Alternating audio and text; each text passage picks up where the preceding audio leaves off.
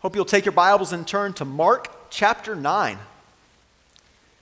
Last January, January the 12th of last year, we started our walk through the Gospel of Mark, and we spent 35 of our Sundays last year in this Gospel. This morning we will pick up where we left off before Advent and Christmas, continuing this journey through this Gospel. And as I was thinking this week, and I went back and counted how many sermons have we had out of the Gospel of Mark, I saw we spent 35 weeks there last year. Thought it was appropriate to ask the question again what's our goal? Why are we giving so much time to thinking about and trying to understand this one book of the Bible? Of course, there's many things we could say about why we approach the scriptures this way, but figured I'd just say again what we stated last January that our goal as we spend time in the Gospel of Mark is this that we would see Jesus for who he really is, and that we would understand what it means for us to follow him as disciples. So, just a reminder of our goal as we come over the, you know, the course of the year back to the Gospel of Mark often, regularly. Here's the goal, and I hope you will come in with us each week. I want to see Jesus more clearly. I want to know who he is, truly. And I want to know what it means to follow him as a disciple. It's a statement that we could say about any book of the Bible. Anytime we approach any book of the Bible, we could, we could list those two things as goals. But what's unique about the Gospels is that as we go in, we're actually walking alongside the disciples who are on the same journey. This is what they're doing. They're trying to understand Jesus and trying to understand what it means to be his disciples. And what we've recognized over the course of the previous eight chapters is that often they aren't getting it right. The story of the disciples is often a story of clumsy faith. They have moments of doubt. They doubt Jesus' care for them, they doubt his power. There are times when they question Jesus, wondering, does he really know what he's doing? We've seen stories like that, where they question whether or not he's making right decisions. I think as we say those things out loud, we recognize that for many of us, this is our story as well. That we can often be people of clumsy faith, people who are prone to doubt, people who are prone to question wondering as we think over the, the course of the things that we've seen and the things that we've endured does God really know what He's doing in our world and in our lives individually? We may be more like the disciples than we care to admit. But I'm glad that God, in His sovereignty, in a year like the year we've just walked through, had us week in and week out looking at the Gospel of Mark so we could see how Jesus reveals Himself to see his miracles and be reminded of his power, to watch his interactions with people and to be reminded that he came for sinners like us, to hear his teaching, and also to hear what he says very explicitly about what it means to follow him. Which is kind of where we ended at the end of chapter 8. We came to a place in the gospel where Jesus was saying some radical things about what it means to be his disciples. If we go back just a little further, if you have your Bible open, you can look at the heading above verse 27. Probably says something like Peter confesses Jesus as the Christ. And this is a, a high point in the gospel. Jesus asks his disciples, Who do people say that I am? And then he asks them this question Who do you say that I am? And Peter speaks up and he says, You are the Christ. And Peter was right. But what we recognize is that while Peter was correct that Jesus is the Messiah, he is the Christ, that Peter didn't fully understand what that meant. He and the other disciples expected a king who would establish a kingdom. But after that confession of who he is, Jesus takes an opportunity to tell his disciples what to expect. So, there in that final section of chapter 8, he tells them I'm going to suffer. I'm going to die. I'm going to rise again. Do you remember what Peter does? He rebukes him. Lord, may this never be. See, Peter thought he knew better what should happen than Christ. But the Lord tells him, I'm going to suffer and I'm going to die. And by the way, if you're going to be my follower, you're going to suffer as well. So we see Jesus laying out for them what it means to count the cost, the cost of discipleship. Jesus tells them that if you're going to follow me, it will cost you something, which is a lot to process. And maybe this is something you struggle with as well. That the call to follow Jesus is a call to come and die, to be willing to give it all. So, how can we walk into that kind of discipleship? How can we follow Jesus even when it's hard? How can we follow Jesus even when it does not seem to make sense? I think the only way we do that is to have a clear view of Jesus and to be completely confident that he's worthy of being followed. As we come back to the text, we dive back into that process of seeing Jesus and understanding him and then recognizing that he is worthy of being followed no matter the cost. And what's interesting is that after this hard conversation between Jesus and his disciples, one in which Peter's rebuked and Jesus lays out the cost of discipleship, Jesus does something very kind. He takes away three of his disciples and he shows, them, shows himself to them in a way that they had never seen him. Tell on the front end that this is very likely one of the most otherworldly accounts in the Gospels. May at times seem like something you would read in a fantasy novel. But we believe that it's true and that it happened. That Jesus allowed his disciples to see something that would give them assurance, that would give them clarity. And I hope it does the same for us this morning that we recognize more clearly who Jesus is, and that will be encouraged in our call to follow.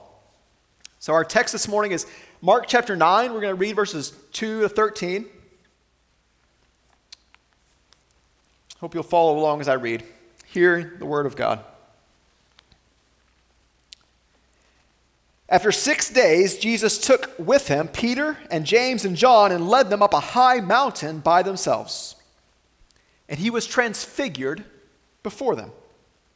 His clothes became radiant, intensely white, as no one on earth could bleach them. And there appeared to them Elijah with Moses, and they were talking with Jesus. Peter said to Jesus, Rabbi, it is good that we are here. Let us make three tents one for you, and one for Moses, and one for Elijah, for he didn't know what to say, for they were terrified. And then a cloud overshadowed them, and a voice came out of the cloud This is my beloved Son. Listen to him. And suddenly, looking around, they no longer saw anyone with them but Jesus only. And as they were coming down the mountain, Jesus charged them to tell no one what they had seen until the Son of Man had risen from the dead. So they kept the matter to themselves, questioning what this rising from the dead might mean. And they asked him, What do the scribes say that first Elijah must come? And he said to them, Elijah does come first to restore all things. And how is it written of the Son of Man that he should suffer many things and be treated with contempt? But I tell you that Elijah has come, and they did to him whatever they pleased, as it is written of him. The grass withers, the flower fades, but the word of our God stands forever. We certainly ask that God would add his blessing to the reading and to the preaching of his word. It's a wild story, isn't it? There's lots of themes woven in here, and it's kind of hard to know where we should focus. My guess is you will only give me so much time. So let's focus on what I believe the primary aim of this event. Jesus wants his disciples to have a clearer view of who he is. He wants them to see him rightly. So we're going to walk through the story. We're going to talk about what happened. Then we're going to consider four things that this event reveals to the disciples and to us about who Jesus is. And then towards the end, we'll ask and answer the question if this is who Jesus is, then how should we respond? How should this view of Jesus change the way we think about 2021? How should it change the way we think about tomorrow? So that's where we're headed. Start by trying to get our head around the scene. I hope as you read the Bible, and we're going to encourage you to read through the New Testament over the next six months. And I hope as you read the Bible, you try to put yourself in the scene, to understand what's going on and how the people feel and what's happening. We see here in verse 2, Mark says something that really informs a lot of what I've already alluded to. And then he tells us when the event takes place. He tells us it's after six days. Now, as we're reading through the Gospel of Mark, we go from event to event, and Mark doesn't always tell us how long it's been since the event before. And he, we don't always know even for sure if everything's chronological. He could change the order of events in order to accomplish the purpose of the book. But here he connects this event with what just happened. He tells us this is six days after Jesus has had this conversation with his disciples about the cost of discipleship. Six days after he had told his disciples that he would have to suffer and die. So they're processing these things. They're trying to understand what Jesus means when he says that he's going to die. They're trying to process what it means when he tells them that they may have to die. It's in this period of processing these things that Jesus takes Peter and James and John and he takes them up on a mountain. These three disciples, what's often referred to as the inner circle, the three disciples who are closest in fellowship to Christ. The same three, by the way, who will be in the Garden of Gethsemane on the night when Jesus is betrayed and arrested. But before they are witnesses to his suffering, Jesus allows them to be witnesses of something amazing. They're witnesses of the revelation of his glory. And I believe Jesus does this in part to prepare them to be able to endure what's ahead. And I'll say again, I hope that the view of Jesus that we see this morning prepares us to endure what lies ahead. Mark tells us he takes them up on a high mountain, which, by the way, almost every time we see high mountains in the Bible, something fantastic happens. High mountains are the places where people go and where God reveals himself, where God speaks. God told Abraham to take Isaac upon a mountain to put him to death, and yet that's where Jesus revealed himself to Abraham in a way that he never could have expected. Jesus told Moses to go up on Mount Sinai, and it's there that God gave him the law and where God showed him his glory. God told Elijah to go up on a mountain, and that's where he saw most clearly and heard that still small voice of God. 1 Kings chapter 19. There are other examples. Mountains are often places of revelation where God speaks and reveals himself to people. I'm not telling you to go camping necessarily.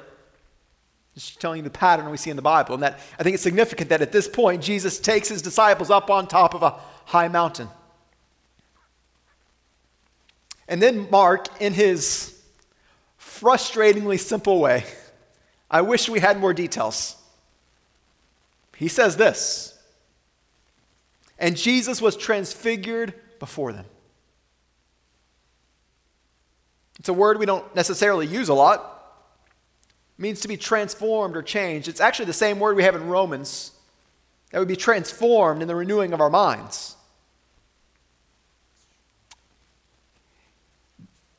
The word that we have in the, in the Greek, in the original language, it's pronounced metamorpho. So we think of the word, a derivative of metamorphosis. think of a caterpillar, goes through metamorphosis and becomes a butterfly. This word transfiguration is related to that. It's about change. What does it mean that Jesus was transfigured? Well, what Mark tells us is this his clothes became radiant, intensely white, as no one on earth could bleach them. That's what Mark tells us. Now, this event's recorded in two other Gospels, in Matthew and Luke, and we get a little bit more information from the other Gospels. In Matthew 17, verse 2, Matthew records that he was transfigured before them, and his face shone like the sun, and his clothes became as white as light. Luke says it this way The appearance of his face was altered, and his clothing became dazzling white. What's going on? Well, Mark calls it a transfiguration. But it's not that his nature was changed. Jesus remains who he has always been. But his appearance has changed in such a way that more of his nature is revealed. This is important. What happens in this event is not a, a, changing of Jesus. We've talked a lot about it over the last month. Jesus has always been God, he will always be God. He took on flesh and became a man. In this moment, the nature of who Jesus is isn't changing.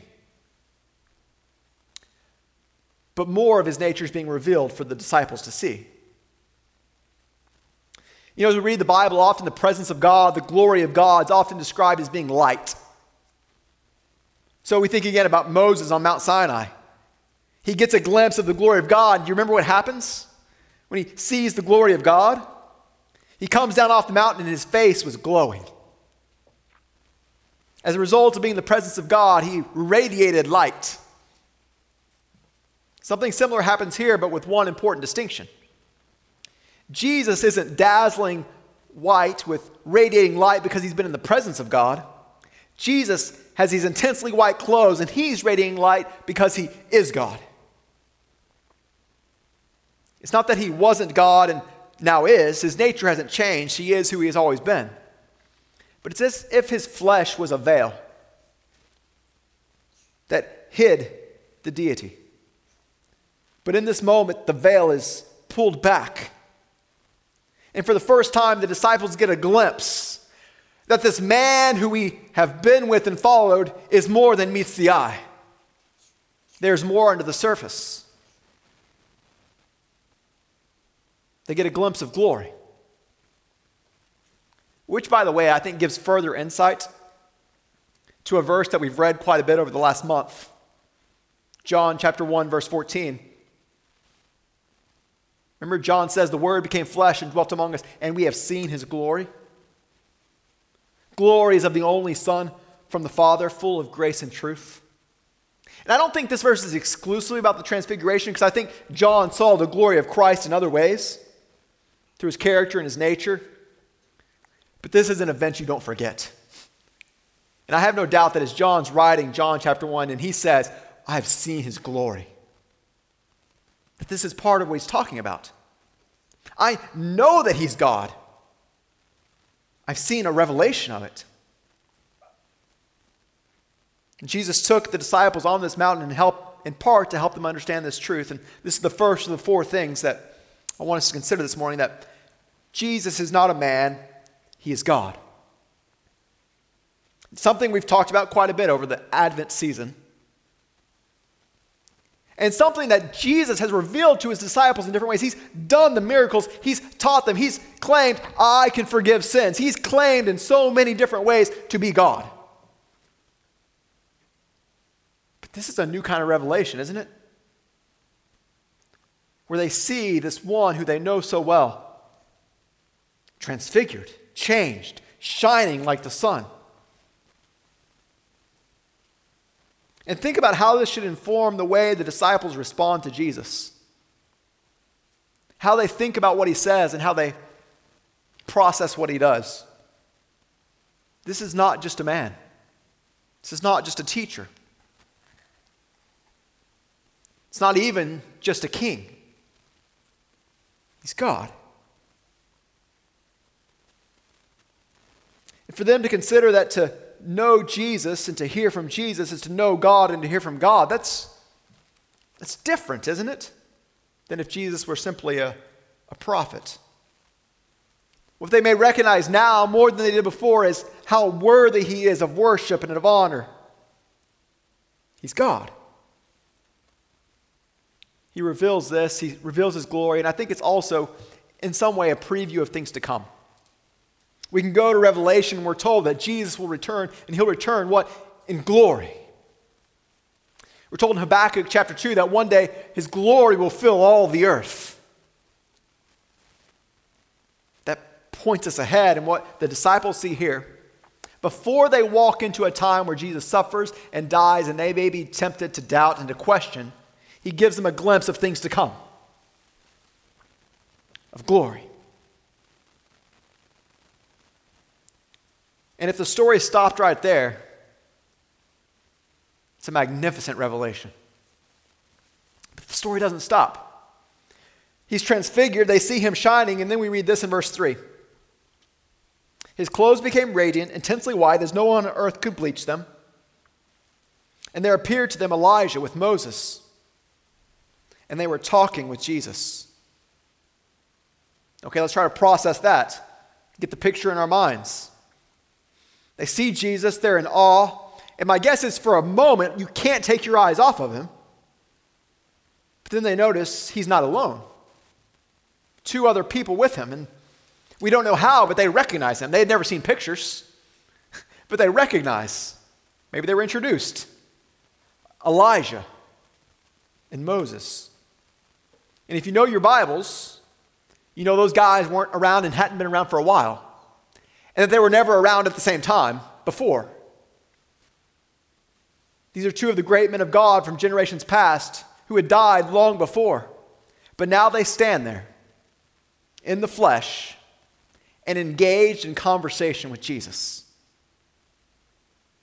Can I encourage you for a moment to not write this off as Bible story, but to consider that these were real men who were taken up on a real mountain with someone they really knew. And all of a sudden, he shone like the sun, and they saw with him two men that they had heard about their entire lives. And the question maybe we should be asking is okay, God's going to send two people from the past to, to have a conversation with Jesus. Why these two? Why Moses? Why Elijah? And the text doesn't tell us that explicitly, but what we do know is that these two men represent in a significant way the work of God among his people up to this point. Moses is the one who brought the law of God to the people of God. Elijah is considered one of the greatest prophets of all time, maybe only referenced more by Isaiah. But Elijah is often held up as the,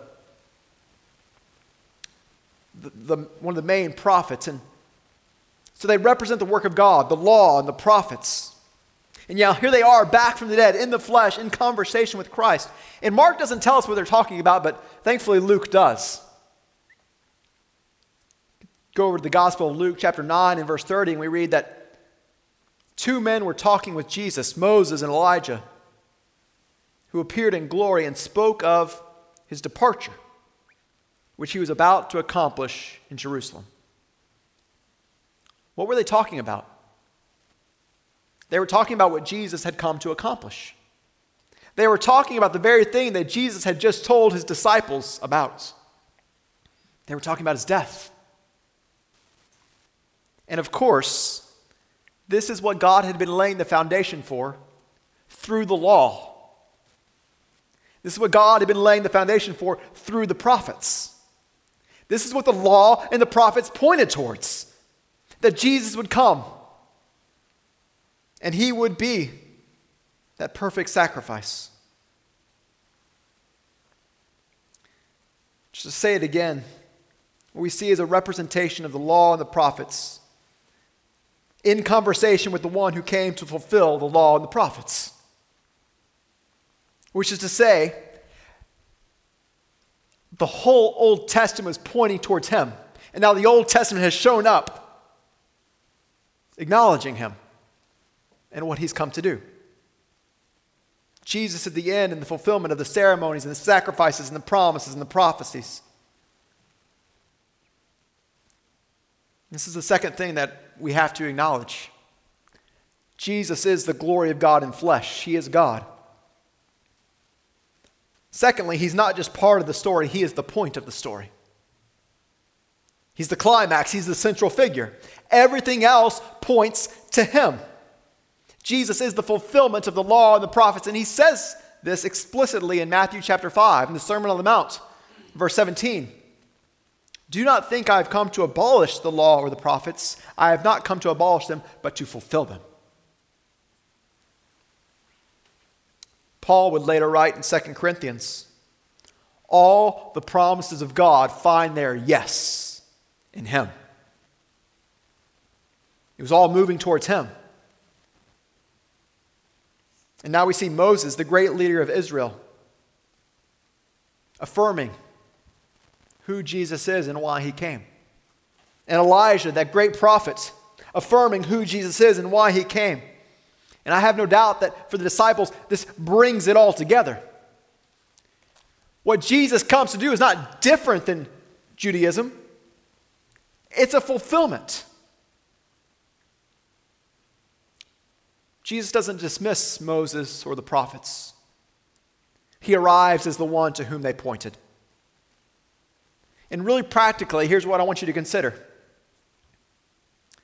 This helps us recognize that we do not have two Bibles.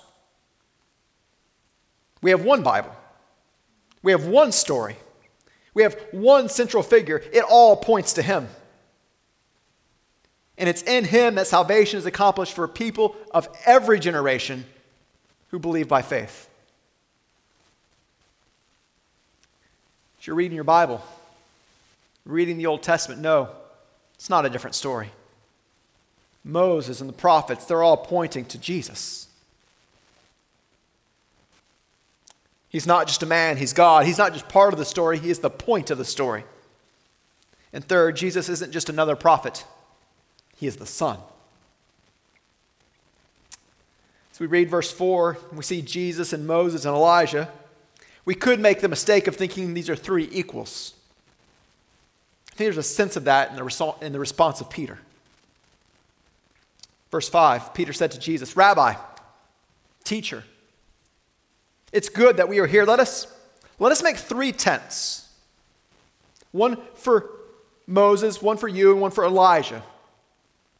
For he did not know what to say, for they were terrified. Don't you love Peter? And remember, we said at the very beginning that Peter probably is the one who gave all this information to Mark, that the Gospel of Mark is actually probably a Gospel of Peter written by Mark. I love that Peter tells on himself here. So I was scared. I didn't know what to say. But here's what I said maybe, maybe we should make tents for all of you, for all three of you. And, but what, what does that even, why, why would that come to mind? Well, remember, Peter believes that Jesus is Messiah. He believes Jesus is going to establish a kingdom. Maybe he wants a place for that to begin. It seems like things are happening. Is this going to be our capital? We think of the Old Testament. Jesus came, or God came, and he dwelt among his people where? In a tent, in a tabernacle. So Peter says, let's, let's build a tabernacle here. We'll do one for you and, and one for Moses and one, and he's just talking. That's what it seems, but maybe you can understand his thinking a little bit. He wants to build a place of residence a place of establishment for the kingdom of God on earth. But of course, Peter doesn't understand that God's plan in the coming kingdom is greater than what he has in mind. It's bigger than this. And in the process, he makes this mistake of at least implying that Jesus and Moses and Elijah are in the same category.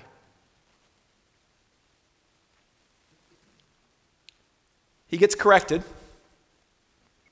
not by Jesus, not by Moses, not by Elijah, not by James or John, but by God the Father Himself. We're told in verse 7 that a cloud overshadowed them. What do clouds represent in the Bible? Often the presence of God. Remember in the wilderness, the people followed the cloud. Again, Mount Sinai, the cloud comes down and God speaks out of the cloud. Here they're on this mountain. Peter's talking, and a cloud comes over them.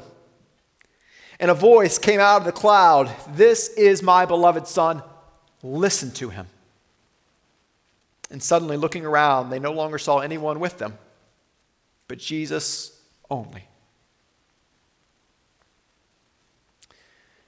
We hear God speak. And it's words that should be familiar to us. We've heard them before, but with a slight variation. Remember, these are very similar to the words that, Jesus, that God spoke out of heaven when Jesus was baptized. At, at that time, it was addressed to Jesus You are my beloved Son, in whom I am well pleased. Now he speaks not to Jesus, but to the disciples. And he tells them, This is my beloved Son. And then he says this Listen to him. Stop here for a second and think again about the clumsy faith of the disciples their doubts, their fears, their questions. The fact that, G- that Peter, just six days before, had rebuked Jesus and told him, You don't know what you're talking about. You will never suffer and die on my watch. And now he's on a mountain. Jesus is glowing. Prophets of old have shown up. And God speaks out of the clouds and says, This is my son. Listen to him. This is my son. Greater than Moses, greater than Elijah, my only begotten. Listen to him. Which I think applies to everything Jesus says. Not I think, I know. That's what Graham always says. I don't think I know. This applies to everything Jesus says. But maybe it's a specific callback to that most recent conversation. Jesus has told them, I'm going to suffer, I'm going to die, and God says, listen to him. It's true.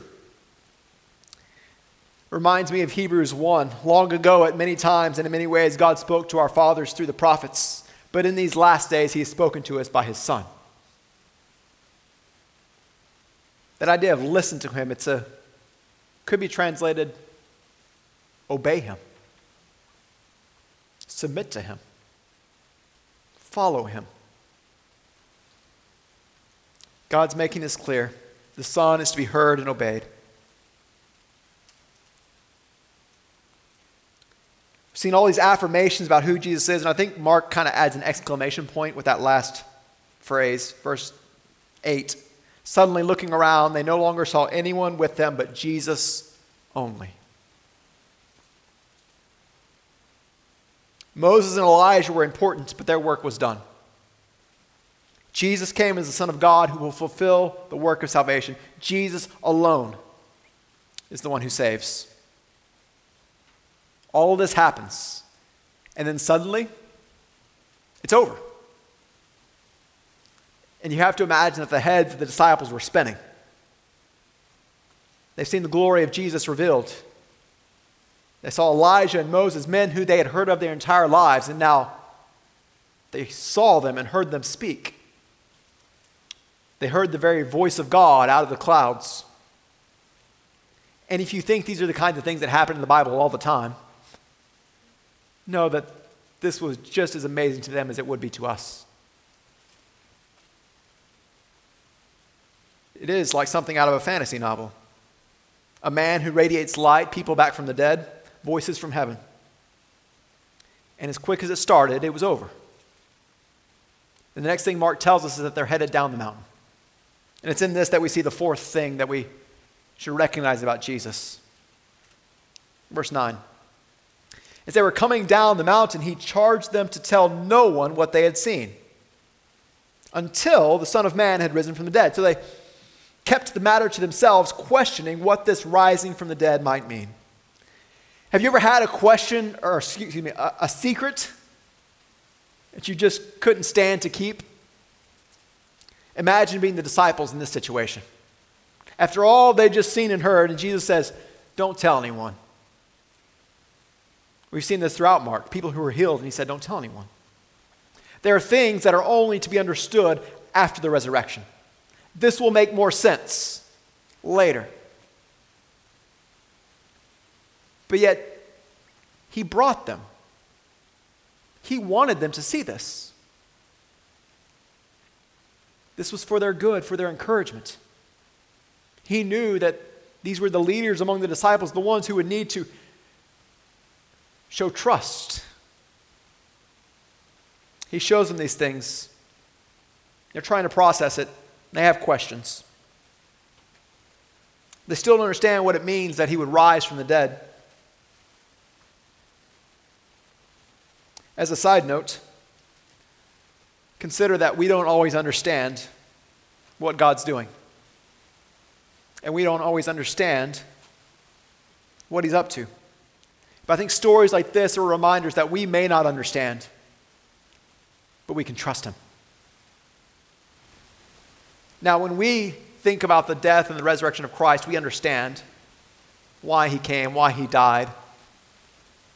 It's hindsight for us, and we have the revelation of the completed scriptures. The disciples didn't understand, even though maybe they should have. We will not always understand what God's doing, but be reminded, even if you don't understand, you can trust Him. He has a plan for your salvation, He has a plan for your life, and it may involve suffering. But you can trust Him. The disciples had questions. As they come down the mountain, they're trying to sort out what they've seen, trying to piece together what they already know, trying to process why did we see Moses? Why did we see Elijah? And they remember something, and they ask the question, verse 11 Why did the scribes say that first Elijah must come? Now, this wasn't original with the scribes, this comes from the prophet Malachi, the, the last prophet of the Old Testament, the last prophet who spoke before those 400 years of silence prior to the birth of Christ. And one of the very last things written in our Old Testament, one of the last pieces of revelation from God, Malachi 4, we're told that before the end comes, Elijah will return. Now, here are the disciples. They know this prophecy, Elijah's coming. they just saw him. And they don't ask a direct question, but they, they hint at the real question. Why did the scribes say that before the end comes, Elijah will come? I think they're fishing, right? Jesus, did we just see a sign? Jesus answers them in verse 12. He says, Elijah does come first to restore all things. And how is it written that the Son of Man that he should suffer many things and be treated with contempt? But I tell you that Elijah has come, and they did to him whatever they pleased, as it is written of him. Jesus does something interesting. He answers their question, but he sandwiches something that seems unrelated in the middle. We'll come back to that. First, let's look at the outer sides of that. He acknowledged that Elijah is coming again, but he actually says he has come. And when we recognize that he's talking about a, a different appearance of Elijah than the one they've just seen. He's talking about one who came in the spirit of Elijah, a prophet who cried out in the wilderness, preparing the way of the Lord. He's talking about John the Baptist. And we know this most clearly because of Matthew's account. Matthew 17. It starts in verse 11. He says the same things that Mark says, but then at the end he says this Then the disciples understood that he was speaking to them of John the Baptist. See, John the Baptist came and he was the fulfillment of the prophecy of the coming of Elijah. And he restored all things in the sense that he ushered in the ministry of Jesus. And of course, we talked in chapter 6 about the death of John the Baptist to the hand of Herod. They did not recognize him, but did to him whatever they pleased. What's the point? He answers their question about Elijah, but he doesn't stay there. What he does is he says, Yes, that prophecy has been fulfilled. And by the way, let me remind you of another prophecy. Verse 12 the Son of Man should suffer many things and be treated with contempt. There's a lot there, but I think this is the heart of Jesus' response. I think this is what he primarily wants them to hear. Yes, prophecies were made, and prophecies come true. The prophecies about Elijah were true and have been fulfilled. And there are also prophecies that the Son of Man will suffer many things and be treated with contempt, and these must also be fulfilled. Now, what prophecies is he talking about? Maybe Isaiah? He was despised and rejected of men, a man of sorrows, acquainted with grief. He was pierced for our transgressions, he was crushed for our iniquities. It's the last thing I think we see in this text that we must recognize about Jesus. He's not just a teacher or a prophet, he is a savior. He's the one who came to suffer and to die. He's already told them this, and he tells them again. And still they don't understand. And perhaps you understand their lack of understanding as you consider all these things together. How could the one who reveals the glory of God be the one who has to die? How could the one who's greater than Moses and greater than Elijah who never had to die but was taken up into heaven, why would Jesus, the one who is greater, have to die? How could the one to whom all the scriptures point as the fulfillment of all the promises of the people of God, why would he die? How could the very Son of God have to die? It seems unbelievable, and yet, you know this to be true. It's because he's the glory of God revealed. And it's because he's the only perfect Son of God that he is the one who must die. His death was the only death that could accomplish what we needed. Jesus is God. Jesus is the fulfillment of all the promises and prophecies. Jesus is greater than any other prophet. Jesus is the very Son of God. And he came and he took on flesh and he died, shedding his blood for the forgiveness of your sins, so that you can be reconciled to God. He died to accomplish the plan that was foreshadowed by the law, to fulfill the hope that was promised by the prophets. Four things. I told you our goal is to, to see Jesus for who he is. We've seen four things He's God, He's the point of the story. He's greater than the prophets. He's a Savior. Which leaves us with the final question If this is who Jesus is, then how do we respond? And hopefully, as we've gone, you've picked up for yourselves some of the so what. The first thing that must be said, must always be said, is that because of who Jesus is, our first response, every one of us, must respond by repenting of our sins and trusting Him as our Savior. And if you've never done that, then you're not a recipient of the salvation He came to accomplish. See, you have sin that separates you from God. And there's only one way that your relationship with God could be reconciled, that you could be spared from the wrath that you deserve. Someone had to pay the price for your sins, and there was only one person who could, so God Himself took on flesh. We know it was God. His glory was revealed. He died, and the scriptures are clear that if we confess with our mouth that Jesus is Lord, we will be saved. We must repent and believe. It's the first thing that must be said. Let me also acknowledge this that while most of us, I think, that are here or maybe listening online, most of us have repented. We are followers of Jesus. Many of us, like the disciples, are people of clumsy faith, which is to say, we have doubts, we have fears, we have questions. And we need the same thing that the disciples needed. We need a, a greater understanding of Jesus. And we need it constantly. So we must be in the Word. We must be together. We must come and be reminded over and over and week in and week out and day after day who Jesus is and that He can be trusted. Because this year might bring seasons that you do not expect. And you will need this reminder that He can be trusted. The answer for our doubts and our uncertainties is to know that we have a God we can trust. And we know that we can trust him because he has revealed himself to us. He came and lived among us. He came keeping his promises, showing us that he is a promise keeper.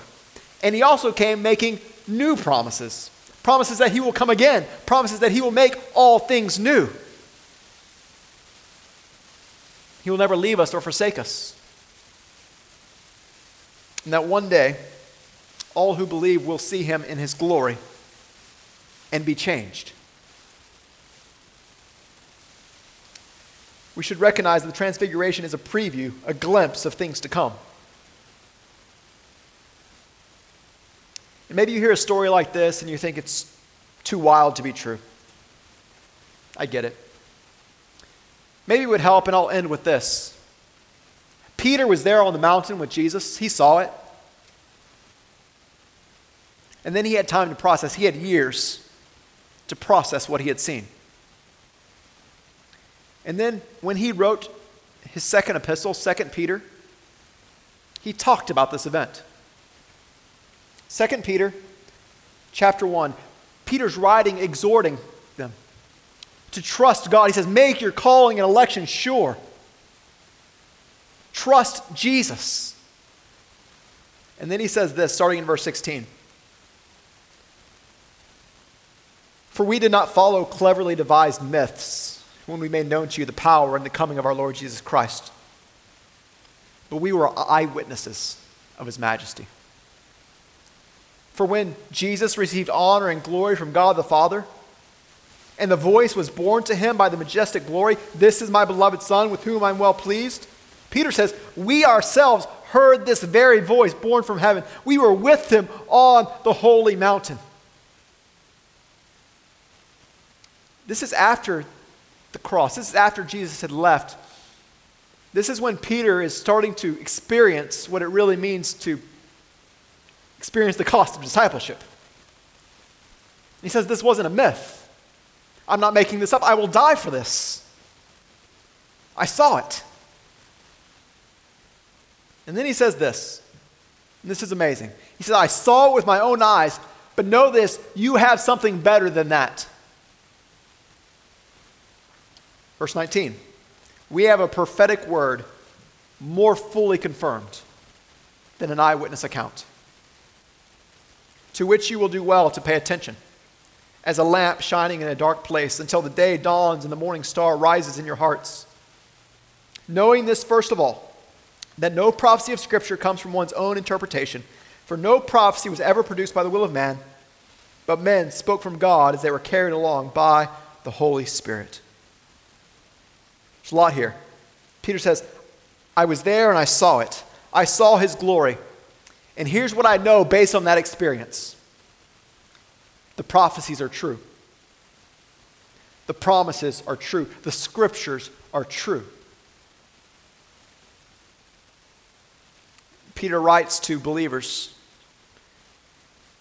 and says, Keep following, keep trusting, pay attention as a lamp shining in a dark place until the day dawns and the morning star rises in your heart. Keep paying attention.